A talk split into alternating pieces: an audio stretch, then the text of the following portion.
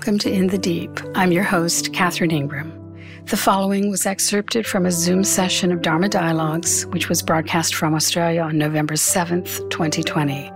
It's called Stranger in a Strange Land, which, of course, was the title of Robert Heinlein's sci fi book of 1961. I invite you to join us for any of the upcoming monthly Zoom sessions, which are held at two different times on the first weekend of each month to accommodate most time zones in the world.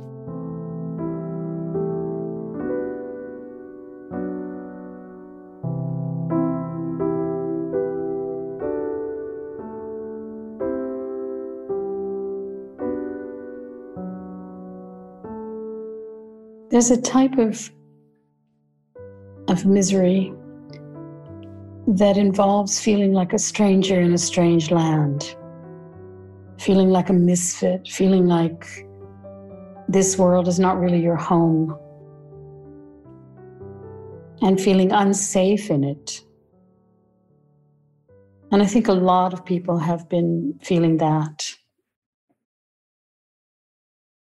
Not just because of the US election, which isn't hitting as close to home to most of you here on the call tonight as it is to my friends and family back home. But for all kinds of other reasons, there's a, there can be a feeling of not being at home. But what actually gives you a sense of home? What is soothing in that way. So I would propose that you can have the experience of being at home with a shift of your attention. And part of that is letting be whatever is. Whatever is let it play out. It's just going to play out on its own. There's not a lot of control we have. We have very little control over events. We sometimes make the conceptual mistake of thinking that if we worry and think about things enough, we might have some control about over them. But it doesn't usually work out that way. We might worry about something endlessly over which we have no control at all. And just because we were thinking about it for a long time and very, very fervently, we still had no control. There's a few things we get to control. They have to do with what you do with your attention. So, this feeling of being at home, it's a feeling of, of open handedness, it's a feeling of living in the mystery. It's a feeling of a kind of natural humility about what your great sense of agency actually is, like I'm saying. Then you apply your talents and your creativity to what you can actually do. And you don't spend much energy worrying about, fretting about, wringing your hands about things you can't control, things you can't do anything about. Now, I know as humans, we are programmed to think about the future and to worry. We do that. And that's, it's not to make it uh, a terrible thing every time that arises. It's just that it's fruitless. So you can redirect the attention as best you can. Often, when you see that it's fruitless, you can often change the movie. Just like when you're perhaps surfing on the channels and you land on something that you start watching, you realize, no, no, this is horrible. I don't like this at all. You change the film, you go to the next one. And fortunately for us, we can change the movie with our attention. You can change the movie into the reality in which you live, whatever it is.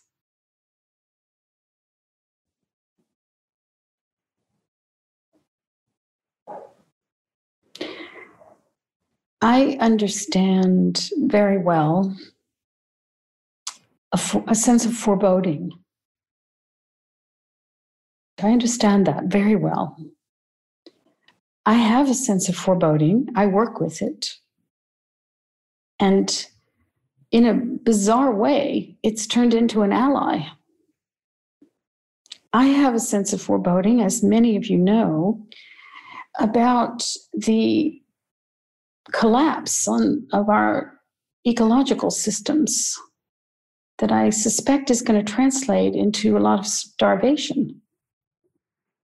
And every single sign that I look at is pointing in that direction. So I have a sense of foreboding that I live with. It's not really even about my personal life, actually. It's about people I care about who are a lot younger than I. It's a lot about that and the animals of the world.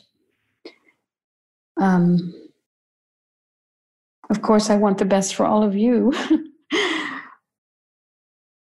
but I especially feel for the younger people who haven't had a chance to live much life yet, and who knows what their future is going to look like. So I do have this, I would say, rational sense of foreboding. But I have been managing it and working with it for years. And it has been informing a kind of adherence to the very things I say every single time we, we meet, to giving myself permission to have joys in my day. If I notice I'm falling off into worry, depression, foreboding too much, I interrupt it. I do something, I, I go for a walk, I have a cup of tea, I sit down and just look at the sky. I do any number of, I have all kinds of tricks in the bag that are really simple and really at hand and bring me right into presence, right into present awareness, and ground me. And sometimes that's as simple as going outside and walking in the grass or going to the beach. I'm lucky I live near a beautiful beach and walking in the sand. It's very good if you can put your feet on the earth anywhere you can, even a public park would be great. Um, to sometimes just ground yourself, feel the earth under your feet and breathe the air. So, this is by way of saying there's been a wave of unrest in the world in these last many days. There's been a lot of unrest in the air, of, a feeling of what's going to happen. And it's it's created kind of a murmur of almost low level panic of sorts. And I really recommend not getting caught up in it. I'm not saying that it doesn't matter, whatever drama you're watching. I'm not saying that it doesn't matter, but I'm just saying that you don't need to be caught up in it too heavily, especially as there's not much you can do. And that just applies to every single thing. When there's not much you can do, when it's out of your hands, then the, the play on the board is let go, let it be. It will be. It's already happening. It will be what it is. And how refreshing it is when you are with someone who you know understands the, the picture gets it. And yet they're pretty chill. They're pretty okay. They're not denying it and they're not being overly glib or, or giddy, which is obviously annoying. They're just there. They're just handling it. They're just clear. You might experience a kind of braveheartedness in, in the company of that person because that kind of uh, calm transmits itself. So give yourself that, and then your very presence gives that to other people. The calm transmits. Not having to deny that there's social unrest, that there's climate chaos, that many, many, many people on this planet are struggling. Not denying any of that, seeing it quite clearly. And yet, here you are in your precious life, your moments here on this earth, your moments. They're fleeting. You know, those hourglasses of time. I always point out that when when much of it has been emptied out, it looks like the grains of sand are going faster and faster. But they're not going faster. They're going at the same speed. They were always going that fast. It's just that when they get down to the last, it looks like they're really going fast. And we often have that experience as we get older that time is just roaring along. Tomorrow is kind of a, a red letter day of sorts for me, in that four years ago, tomorrow, Leonard Cohen, who was one of my really dearest friends of my whole life, uh, died on that day. And then two years ago, my father died on the same day. And it's also my mother's 90th birthday tomorrow, and she's still alive. So I'm aware in thinking about it that it's just like a blink. It's just like it was yesterday that Leonard died or that my father died. Just zoomed by. It's hard to believe. This is your precious life. How are you going to spend it? What are you going to do with your mind, your creativity, your willingness to love, the spring in your step that encourages someone else who's feeling like they're dragging? The understanding of the the bubble in the stream that is life.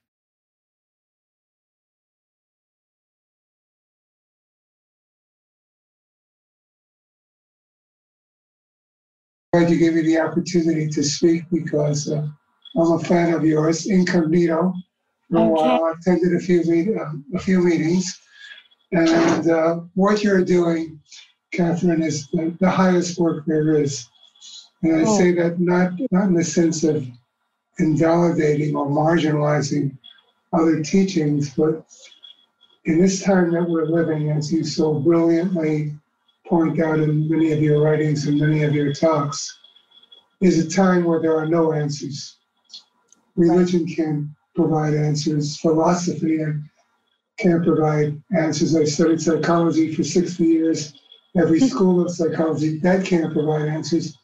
The only answers that could be provided is, is what is described as a direct experience because mental constructs, hypothetical theories, philosophies, it doesn't work anymore because life as we know it is rapidly changing at such an alarming pace to, many people that there are no quote unquote answers.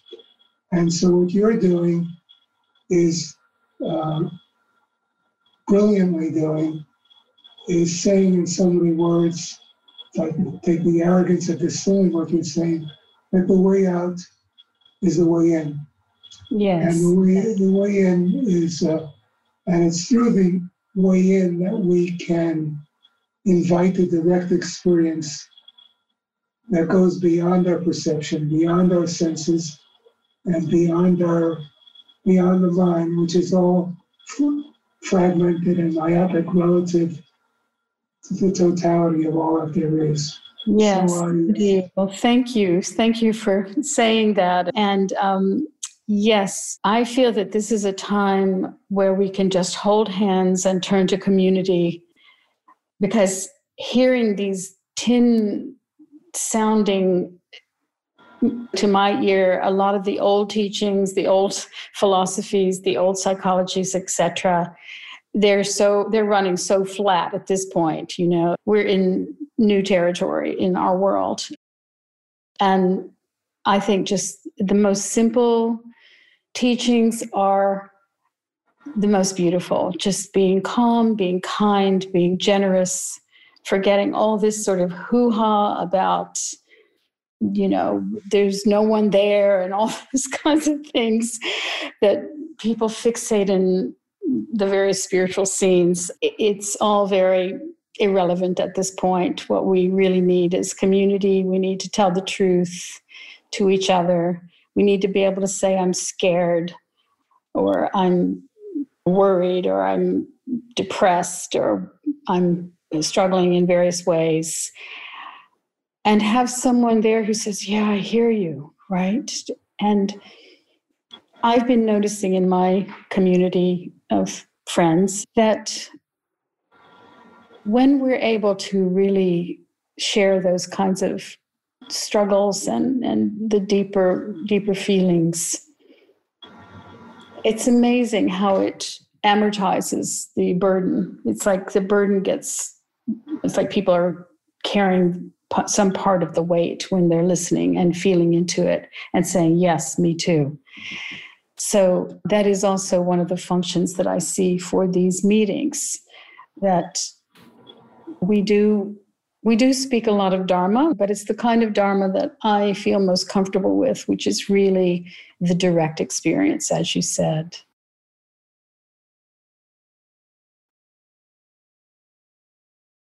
um I would like to talk about something you said also today about uh, how do I want to spend this life? Mm-hmm. Like you say, because it's been almost 10 months ago now since my husband died, and I can sense something is happening in me. Not big things, just little movements of. Mm-hmm. Um, I have a, a, my mind is thinking a lot about. I don't just want to survive this life. I want to live. Actually, I want to live. Yeah. And because I think it's, I've had a struggle for many years and I've been surviving my life so many years. And, and I'm like, now I, I just turned 51 and I think, how do I actually want to spend this life? So something is happening. And I would like to ask you about uh, you talk often about coexisting awareness yes. and also do a dualistic life of being is that the same coexisting awareness and to um, live i don't know that i've ever said dualistic life oh really oh okay no, okay. But okay. I do talk a lot about coexisting awareness, which yes. simply is. Yeah, because I feel like in um, now that it's 10 months ago, I, I, have a certain experience about being in grief. And of course, I'm still in, in very deep grief.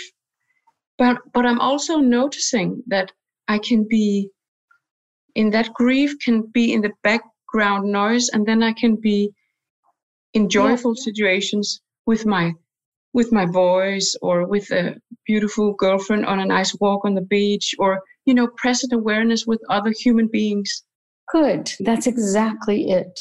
That's exactly okay. what I mean by coexisting awareness. Is so it? I said, yes. So I said a little while ago, you heard me say, I live with a sense of foreboding. What does that mean? I don't know. What is that okay. word? It means it means a sense that this system is not going to hold in the ways that we've known it for a whole lot longer, that I have that sense that it's not going to hold, and that there's a, a well, at the moment, a slow motion collapse uh, happening. It may start picking up, it may pick up speed. And think collapse can happen actually very suddenly, just like death does, right? So I have a sense. I, I, hope it doesn't scare people, but I have that sense and I live with that sense. So, as I said before, earlier this evening, I live with a coexisting awareness as well, in which, because I've been training my attention to live with this thing, which I frankly cannot just get rid of because I see I see the signs of it everywhere. Mm-hmm. If I weren't seeing the signs, if the signs weren't reinforcing what I sense, then I wouldn't be feeling this, but they do. They do reinforce it because I keep seeing the same kinds of signs. Yeah. And I, because and because of that, I've had to adjust and live with a sense of foreboding, but it's now in its place. It isn't dictating the show. It's not it's not the all and everything of my mind. It's in its place. So, so I for- do have I do have lots of joy. I, as I said, i am using the foreboding as an ally because it's reminding me to enjoy the days and to be kind and to let things go easily and to really know what I can, anything that I can actually affect and what I cannot affect, which is almost everything. like, but what what does it exactly mean? That word, embod, Emboding? Eh, For, foreboding. Foreboding. Yeah, it's like a sense, it's like a, a, a, a sort of unsettled sense. Oh, Un, okay. Yeah, unsettled, unnerved. It's not quite worrying. It's like it's it's not as active as worrying. If you know, it's sort I mean. of something you sense. Yeah, it's like, for instance, if you heard on the news, there's a huge storm coming and then you start noticing this, the sky is getting darker. You don't know for sure it's going to be as big as they're saying, but you do see that the sky is getting really dark and the wind is picking up. So you will have then a sense of foreboding, like you it means you're seeing something before it's happening. Okay. Right. Okay. Okay. Yeah. So I, I have that, I have a background sense of that. I'm, I'm used to it now. It's been years.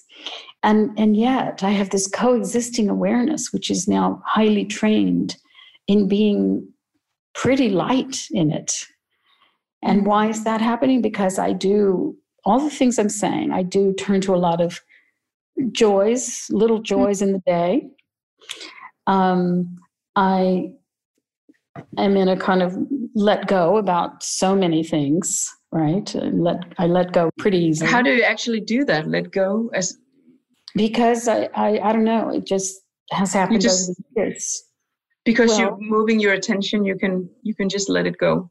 Yes, like and also also because and I always say, okay, this is another part of it is that I feel like I've practiced in my mind saying goodbye to everything and everything saying goodbye to each other mm.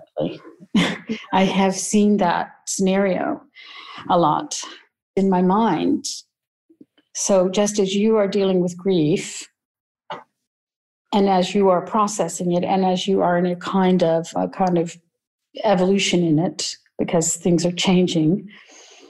That is pretty scary because my life is so different without my husband. So, right. so I have to really deal with a lot of anxiety and what about the future and and i know you're saying don't go there because stay in the present moment. And i really try to I'm not, I'm not, really saying i'm just saying i'm not really always saying don't go there. We can't help but think about the future sometimes. no but i'm trying to move my attention like you say.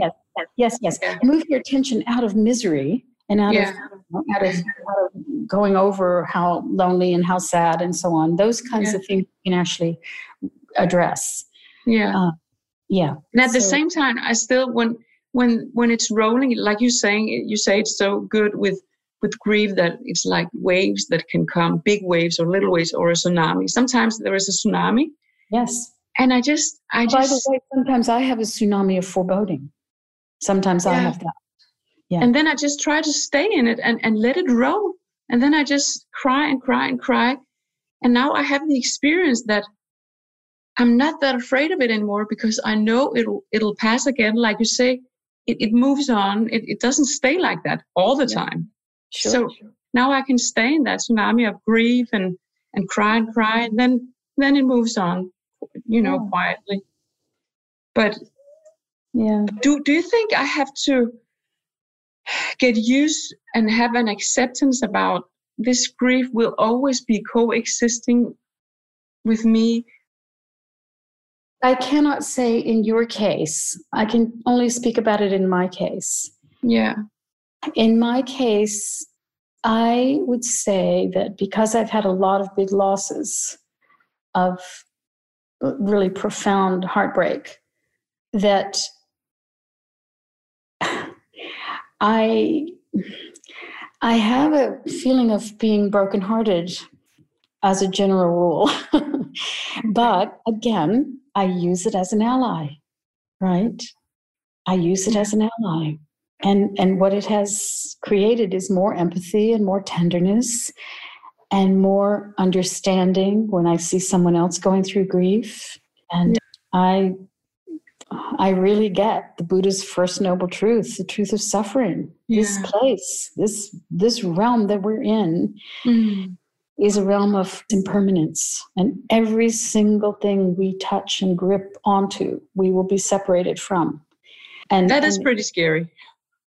Well, it is. It, it's just the reality. And it's like William Blake said He who binds himself to a joy doth the winged life destroy.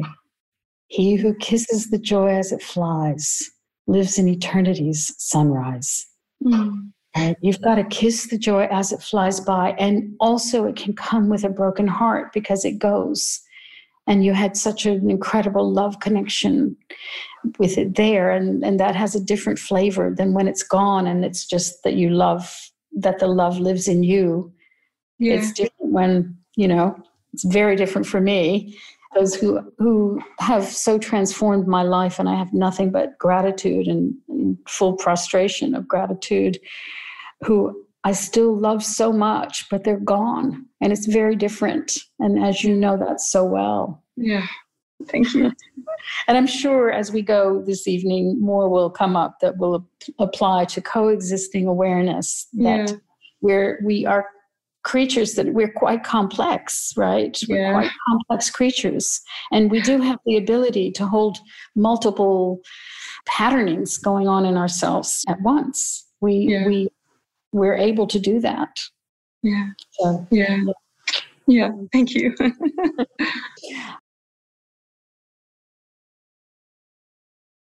Hi. This is my first uh, visit. Oh. oh, very good. And uh, because you just seem like such a friendly group, I immediately put my hand up oh, just to say hello. And, you know, we're all sort of in a particular boat together. Um, and two thoughts come to mind if I can just sort of yes. bring them up. One is when you talk about so much that we can't do. I know you're right, but also we can do things. I mean, if we were all Greta Thunbergs, for example, things would be different in the world. And so I'm just curious how to balance being engaged in political change. I mean, I'm not talking about personal, personal, I think we all agree on um, what we could be doing there. And the other thing I just want to bring up is just where I'm at at the moment. Um, so we're in lockdown, have been for a week, and my partner and his son, who is um, Down syndrome, 40 years old, but Down syndrome, are both living with me, which is not what is normally the case. Normally, we live apart. And I'm just feeling so intruded upon because I'm just such a solitary person and I love having them both around. And I have to say, it's my partner that's a problem far more than his son, who is just very, and we just bond in a very different way. It's not so mm-hmm. verbal. Um, anyway, so I just wanted to sort of share my very minor problems. well, yes, I'll take the first one first. Um, whatever you feel called, whatever you feel called to do in the way of helping out, have at it. I don't, I'm not saying to not follow your own instincts or your own heart. I just don't see, personally, I don't see much that any of us can do at this point. That we don't, what I was saying at the beginning is we have very little control. We have very little control over a lot of things that we worry about. You know, we, we fret about these huge things, these huge events that are totally out of our control. And frankly, they're out of Greta's control. right and she's really she's really on task you know she's amazing and i, I celebrate her as a heart warrior but um, it's mostly out of her control too it's it's kind of getting very realistic about what you can do and what you can't really fix. Even so there's there are heroes out there who will try to fix things that they know that have almost no chance or no chance even and they'll still they'll still try. So that's that's also a fair play as well. My point at the beginning though was based on how many people i know who've just been hand wringing for you know years and my point is at this at this stage of the game, it's now out of our hands, it's out of our control. So many things that you, you can just watch the show now. It's, you don't have to fret. There's nothing that your fretting is going to do. So it's just knowing, knowing when to fret and when not to. Sometimes you have to fret in order to get enough energy to make a change. And it's, it's a change that you can actually accomplish. But a lot of things that we are beating ourselves up with in our minds. We don't have to. We're worrying about things that we can't change. And we're not clear, we're not rational about seeing that distinction. To your second thing that you said, it's always good to, I find, in difficult circumstances, to play out like really go through an intellectual process of well what's your option? What are your options? You could ask them to leave. And then how would that feel? Not so good right? No huh? So this is actually your choice mm. this is your choice to have them there and it's probably a really good one so just keep reminding yourself nobody's imposing this on you. Mm. It's this is your choice and it's the right choice for you. And it's a lovely, generous choice as well. So sometimes it's good to just remind yourself. Thank you. Sometimes it's as simple as that. Mm-hmm. I just wanted to share a couple of flashes of images that came up when you were talking about some of your techniques to remain present with what is and yet still find the joy in the moment. And what I, I notice when I'm in overwhelm, and as you already delineated, there's a lot to be overwhelmed about, is, is to put my attention on what is living in my presence.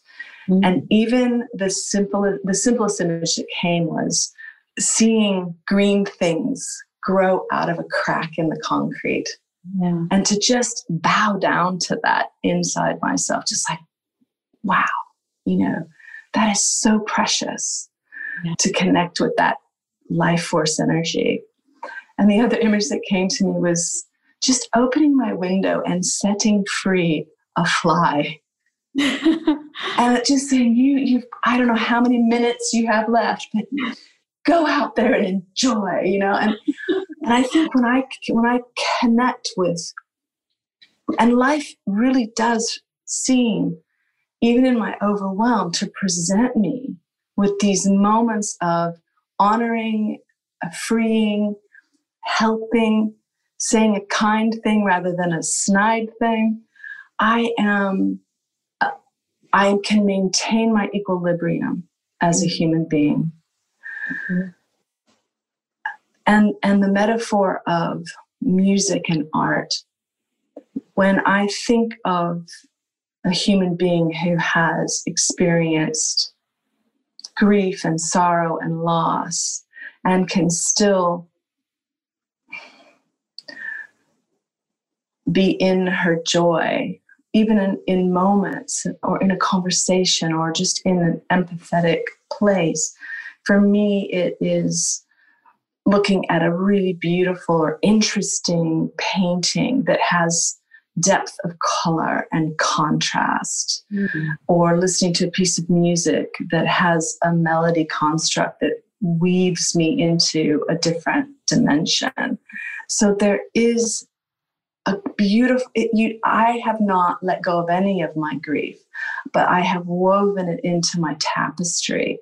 Mm. and i feel that it does two things. One i think it makes me a more interesting writer.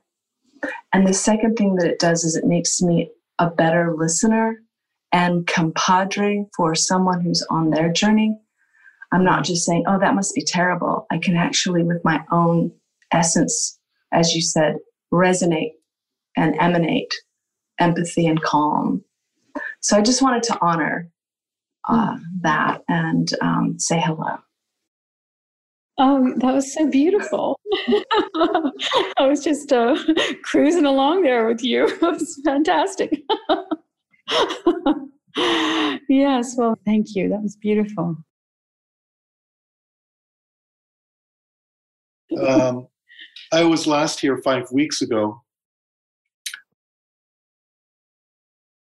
the daily messages, the, the daily adrenaline or the daily media attack that keeps us all in a kind of heightened state of excitement or, or involvement or somehow feeding an addiction that we've all developed. I realized that the default that we have in ourselves is highly influenced by these environmental messages that we're getting on a fairly constant basis.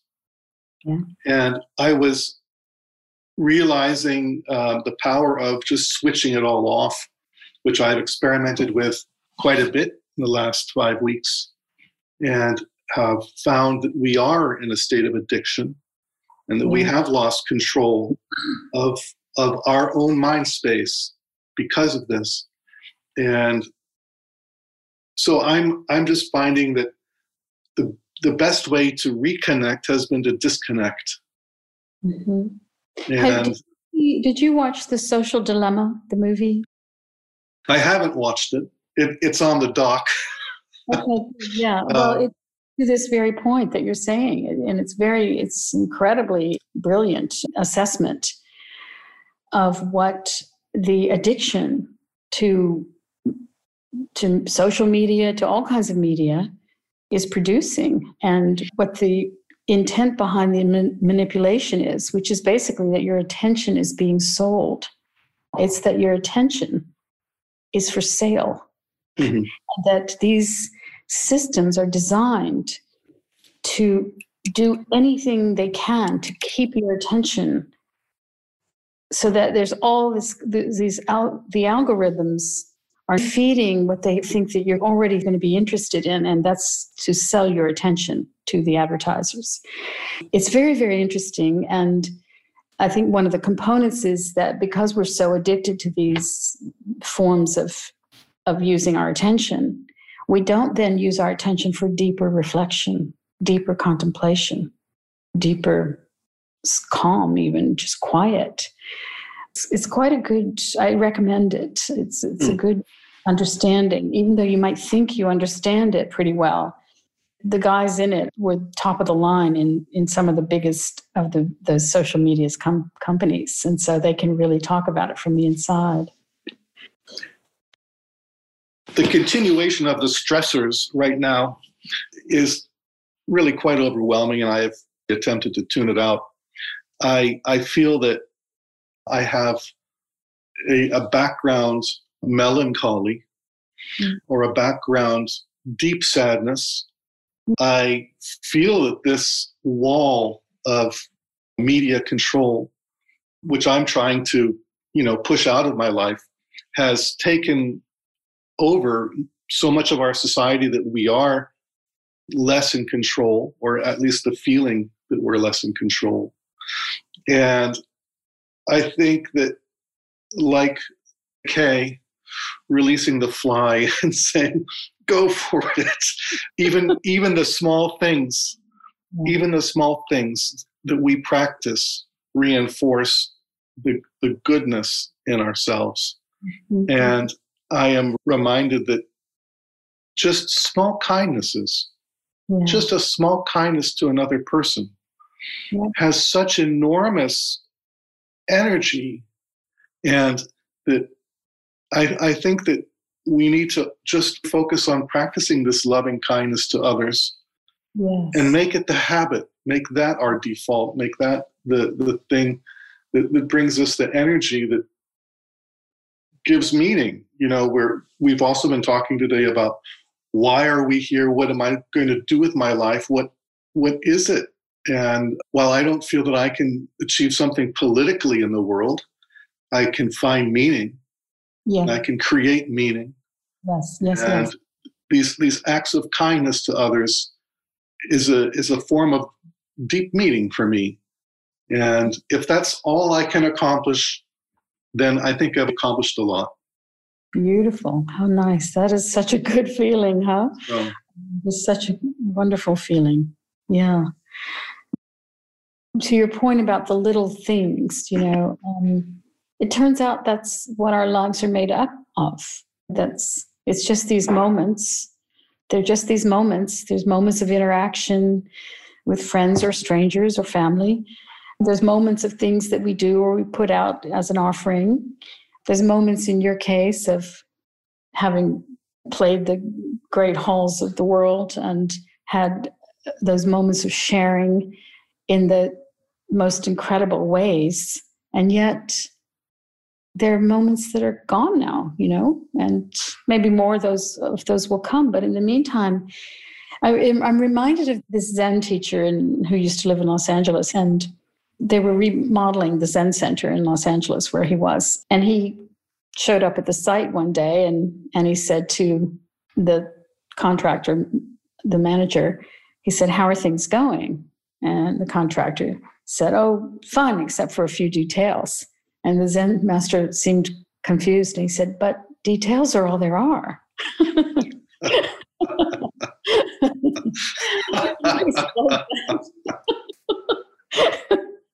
it's just you know, these little moments are that's a, that's all there is really it's that's just those things you know no matter how and you would know this well no matter how grand some of life's experiences are or might have been um, I don't know. For me, I always find uh, things that I remember that pop into my memory are these small things, like small moments. Not that the big ones are forgotten, but what washes through my memory are just so many things that would have been not that big a flare when they happened, but that they had some kind of meaning, you know, just small kindnesses are very, very much recorded in memory for me, whether I offered them or I experienced them. So many of those. I had one yesterday. I had an incredible one yesterday, actually. I was I was buying. I haven't had a cupcake I had a, I think I had a couple. I think I had a couple of cupcakes about eight years ago when I lived in New York City because they they were all the rage. They were really fancy ones, you know, they're really kind of high end. But my friend was coming over for dinner and it was her birthday, and so I decided to buy us two cupcakes. So I go to the store and I go to the grocery store where I knew they happened to have cupcakes. Um, so a guy who was serving me, I think it was his probably his first day so the first thing he was going to do was he was going to put the two cupcakes into this small bag where they would just be smashed, you know. So the the girl at the checkout is saying, "No, no, you need to put these in a box."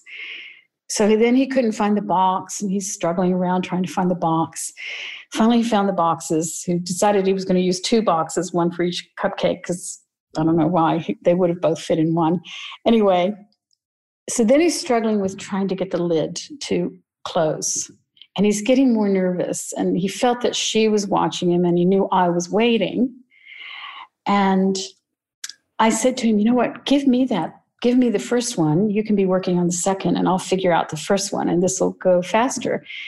And so I figured out quickly how to bend the box, the proper bending, so you could close it.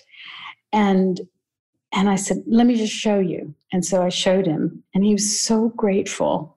And I was making a kind of joke of it, and and he smiled at me in such a way that was like he felt relief. And I thought about him. He looked to be about 30 some years old and he's working, uh, you know, behind the counter at the grocery store. And I could tell he was, he was, he was going into, um, you know, perhaps he's always had that struggle in learning something new, perhaps. I don't know. It was just my impression. And he felt so much relief when it was over and it all worked out and the the customer wasn't angry and he now knows how to close the box and you know it's a tiny little thing. But i felt this warmth inside of of that connection. And I, it's my little local grocery store and i know i'll see him again if he's still working there. And i, I intend to make sure that i smile at him and, and reaffirm our, our little moment that we had. I don't think i'll be buying any more cupcakes but but but just something like that just it takes no effort you know? It's amazing isn't it how we get impatient. Like we have demands and we feel entitled and it's very very um, salubrious to go through the day and have the intention to make somebody else's day just a little bit brighter and it and it makes your own brighter. And then too with all the conversations you have i've been very careful with my conversations in the last week because uh, i could feel so many people. As you can imagine and probably it's mm. true for you too though you're in berlin you're probably speaking to people in the us and they've been really like majorly freaked out. And I've just been very aware of my words and, you know, not feeding into fear and, you know, basically saying, let this, let the process play out. And that's, I think, the position I take about everything. it's just going to play out as it does. thank you for that. And thank you to everyone else for your, your wonderful comments. It's, it's a it's an important community. It is. And I missed you all. Yeah. I, I also find, you know, I can sense when if I walk onto the stage with colleagues, sometimes there's this undercurrent. Mm. And I have to realize that the undercurrent wasn't created by me and that it can have to do with just my reaction to things or it can be in actuality that there is something on stage um, and to realize that the, the world is, is just an amplification of that. Mm-hmm. and the, too often I, I generalize an attitude or i generalize an energy that is simply not there. Yeah. That is that is just based on that that little movement of the needle from left to right. And it's the same way with acts of kindness and just the small, those small, those tiny little things. And that if we accept the needle in this direction and we follow that direction, it leads to an entirely different outcome than if we would just say, well, wait a second, let's let's bring the needle back to zero and just recalibrate. Mm-hmm, mm-hmm. Um, so for me, enlarging on this a little bit, I've just found the, the past week to be an endless session of recalibration. and uh, and of course, the recalibration goes back to last March when the, the pandemic began, and to, of course we're we're back in lockdown here.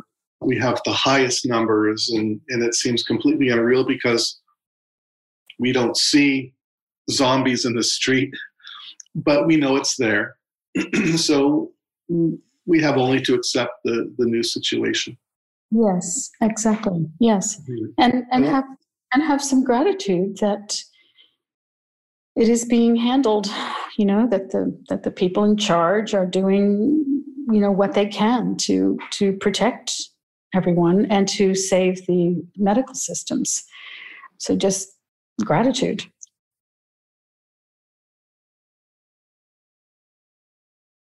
Thank you. I'm so happy to be here with everybody. It's beautiful to have these conversations. Thank you for the reminder about the the different strategies. So my own mind is quite active and kind of imaginative and not always in such a creative way. Um, my default, the, the thing that I use to get myself back on track if I fall off track is gratitude. And it works every single time. So I find myself going to different sort of techniques of it. But at the moment, a friend and I are doing thank you, thank you, thank you. and I love you, I love you, I love you, just to life. And it just works. And it's just that love that's created. Um, I'm in healthcare, I'm in the UK. And the first time around, we all got shut down for four months. It was a long, long time. And I'm ecstatic at the moment that we're just allowed to work. And I'd kind of decided this time around that if I couldn't work because we were shut down again, that that I would go and find somebody to help because mm. it's just such a nice thing to do. Mm, beautiful. Yeah. We we have a 90 year old downstairs who um, her husband died and was obviously bereft because they'd been together for so long. And my partner and I have been trotting down to kind of take a little things or just to stand in the garden and to say hi and wave and just talk about all sorts of nonsense and yeah. pass the time. Mm. And you can see her kind of flowering and mm. and she's now particularly looking for my partner and saying, "Oh, you know," uh, and every couple of days we go down. It's just a nice community. Community, I think, is is what has come stronger at this time that people pulling together is it's it's uplifting. That's so nice. It's so and when everything else falls apart you know it's nice to have something else that's very positive and generating. Yes yes. And so easily accomplished in that it's not that hard to just walk downstairs and be kind to someone you know and it might make be the difference for her between it's a real, huge huge yeah. difference You can see a, a massive transformation. So on the cupcake trajectory, a couple of friends are struggling because of you know lack of routine and so um, each person independently seems to have decided to to meet somebody every few days or something like that for an outside walk because we're allowed to meet one person. Mm-hmm. uh, and so today i'm going to take a special brie cranberry and chive cupcake to my friend in the park. And it's these it's these moments you know i have to make each uh, so each week we're going to have a, a, a walk and each week there's going to be a different savory cupcake it's just you know being kind to each other really yeah and those little rituals are so they become so satisfying just little rituals like that.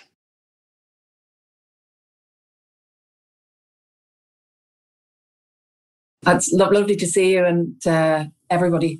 Um, Yeah, it's it's funny the thank you thing. Um, I've been you know going through this process of loss around a relationship and different things i've tried to reconnect with the person and i felt humiliated and there's been all these kind of difficult what feel to me like lower level con- uh, feelings of consciousness. So i've been experiencing a lot of anger and this narrative. And then last night i started finding that i was thanking the person for, for letting me go almost you know? It was almost this thing that started happening long may it last, as we say. But but it was just when it's it's just the synchronicity of other people, you know, people speaking about this, and that this was something naturally. It was like the only way that I could deal, um, or one of the only ways of dealing with the narrative. And I suppose that sense of when something happens and and it, there's a powerlessness, you know, that for me those feelings of frustration. It could be about uh, lots of different things, you know, restrictions, um, so when you when you were talking about foreboding, I was thinking my for I, I have that a lot, but it's quite narcissistic. It's not so it's not so much about the world. yeah, I have. I, you know, there is just a sense of something that could happen, that could go wrong. I suppose. Um, but it's that that retraining of awareness. It's it's sometimes it seems nearly impossible. I have to keep reminding myself but maybe that's what you're saying as well that these things will play out. You, you know, that we bring our attention back to what is, including exactly. if that's feeling not, you know. Exactly, including all the feelings that are arising, and then yeah. you work as you go. You don't expect that they're going to be eradicated by this habit, yeah. yeah. that you quickly adjust the attention and that's all that is needed. And that's how it works. It doesn't matter how many times you have to do it. It's coming into reality each time you do it, even if that reality is a painful one. There's something about the resistance, the the foreboding as well as like an anxiety, maybe, you know, of of mm-hmm. feeling things. Even if that, those feelings come up a hundred times a day, that's what I find.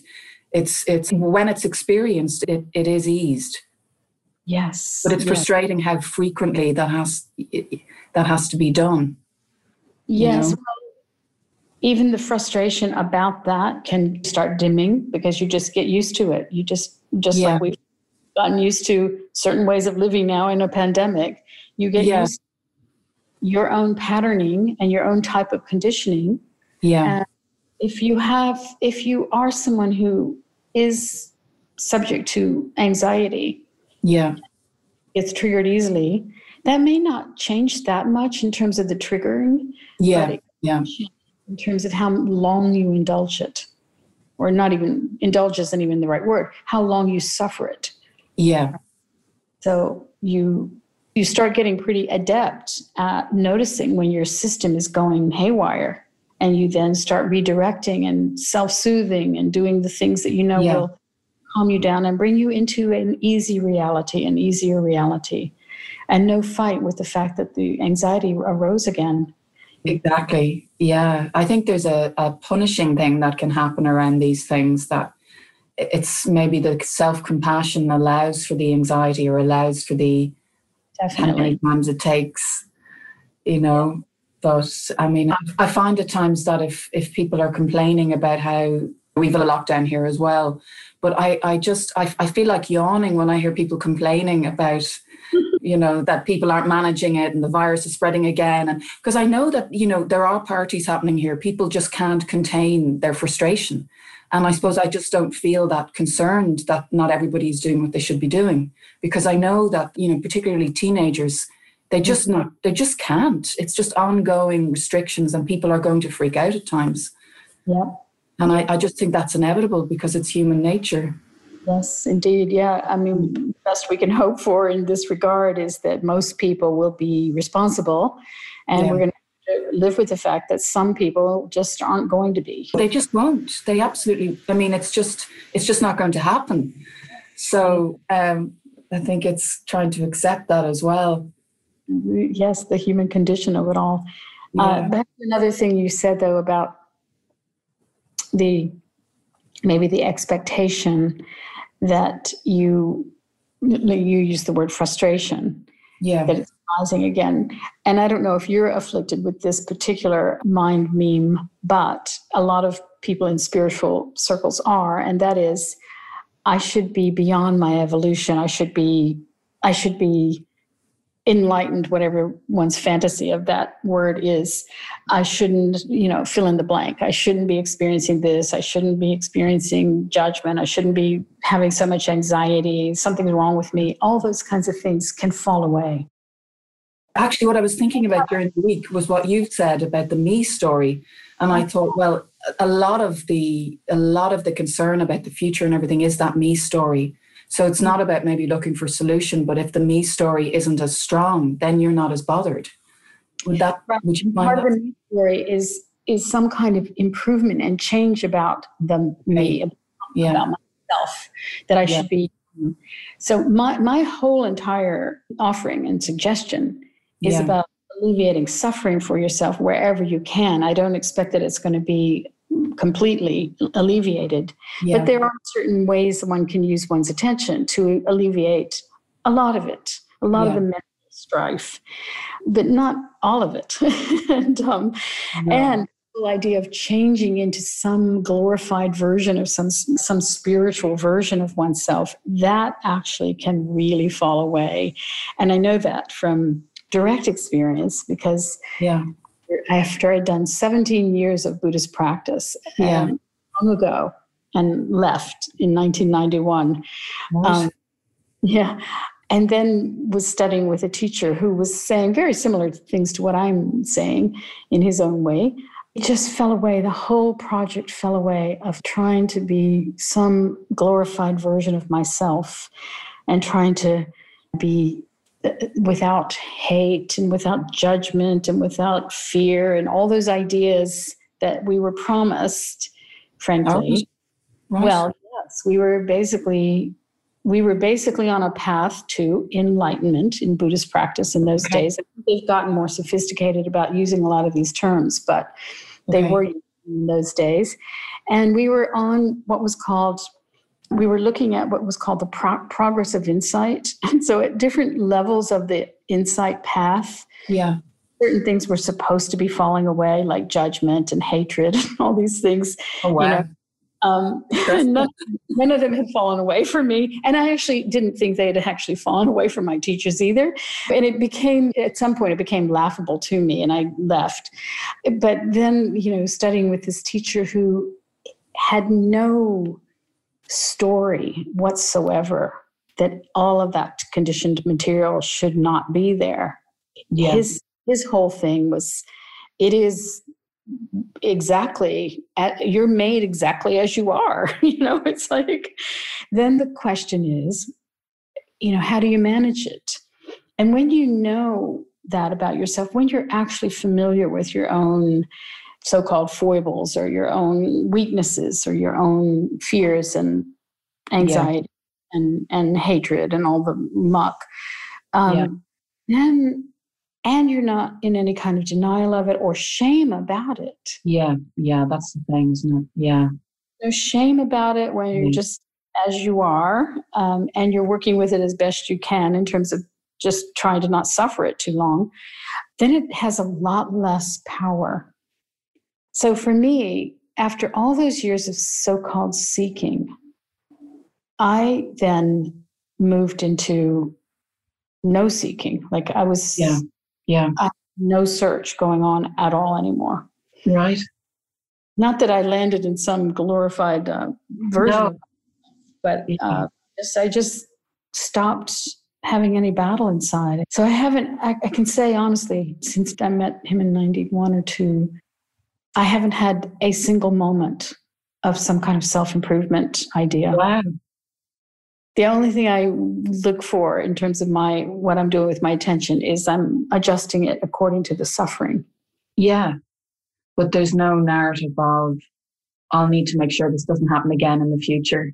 No, none of, no, not, none of that at all. No. I, I don't care. I don't care how depraved my thoughts are. I don't care. Yeah. I don't care when I have feelings of hatred. Yeah. Um, they're quite healthy sometimes. Yeah. yeah. Yeah. And they and they're fleeting and I don't indulge them. I don't do anything about them. Right. They just fear sometimes, and the very thing I'm talking about, the sense of foreboding, like I said, sometimes it gets very loud. Okay. But again, I don't, I don't mind that that's happening. I'm quite clear, having had this experience for so long, that Yeah. it's, it's in the non reactivity about what's arising. That's where the freedom is. Yeah. Yeah. That's where the freedom to not indulge it or not act upon it, not speak the words that might go with it and that are coming through the mind. Yeah. Yeah. It's Um, sometimes knowing when to speak about something and when not. I find Yeah. it's really tricky. That's Yeah. true. And, Yeah. And, and, you know, a lot of use can be made of just staying silent. Yeah. You're, you're delivering a message in silence that is being heard loud and clear, you know. Okay. Yeah. Yeah. Exactly.